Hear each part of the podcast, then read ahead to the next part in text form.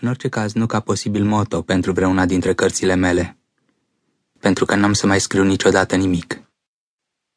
Iar dacă totuși scriu rândurile astea, nu le consider nici pe departe literatură. Am scris destulă literatură. Vreme de vreo 60 de ani nu am făcut decât asta.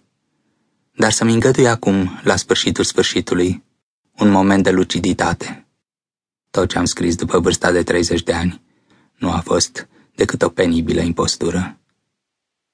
Sunt sătul să mai scriu fără speranța că mă voi putea vreodată depăși, că voi putea să-mi săr peste umbră. E drept, până la un punct am fost cinstit cu mine, în singurul fel posibil pentru un artist. Adică am vrut să spun despre mine totul, absolut totul. Dar cu atât mai amar a fost iluzia, căci literatura nu e mijlocul potrivit prin care poți spune ceva cât de cât real despre tine. De la primele rânduri pe care le aștern pe pagină, în mâna care ține stiloul intră ca într-o mănușă o mână străină, bat jocoritoare, iar imaginea ta în oglinda paginii fuge în toate părțile, ca argintul viu, așa încât din bobițele lui deformante se încheagă păianjenul, sau viermele, sau famenul, sau unicornul, sau zeul, când de fapt tu ai vrut să vorbești pur și simplu despre tine. Literatura e teratologie. De câțiva ani buni dorm agitat și visez un bătrân care nebunește de singurătate. Doar visul mă mai reflectă realist. Mă trezesc plângând de singurătate, chiar și când ziua mă simt bine printre prietenii care îmi mai trăiesc.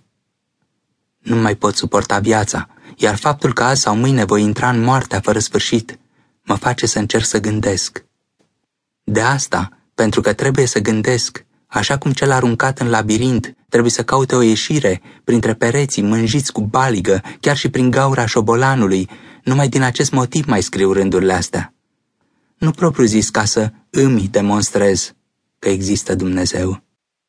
Din păcate nu am fost niciodată cu toate eforturile mele credincios, nu am avut crize de îndoială sau de tăgadă.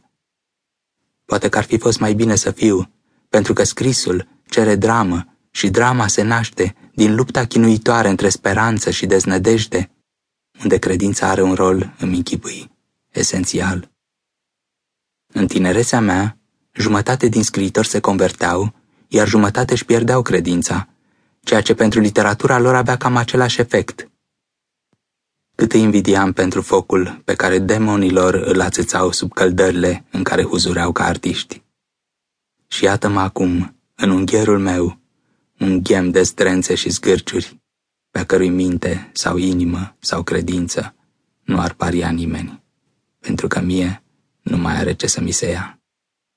Zac aici, în fotoliu, terifiat de gândul că afară nu mai există nimic, decât o noapte solidă, ca un infinit sloi de smoală, o ceață neagră care a mâncat încet, pe măsură ce am înaintat în vârstă, orașe, case, străzi, fețe.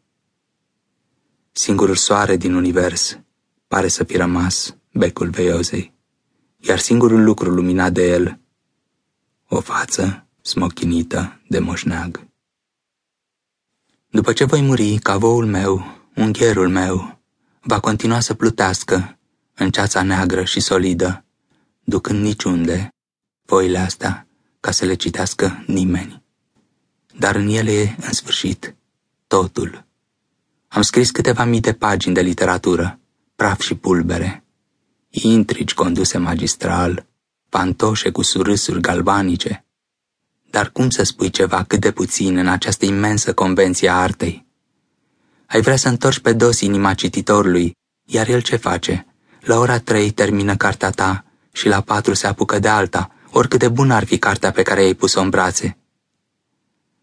Dar aceste 10-15 foi sunt altceva, un alt joc. Cititorul meu este acum nimeni altcineva decât moartea. Îi și văd ochii negri, umezi, atenți ca ochii fetițelor, citind pe măsură ce umplu rând după rând.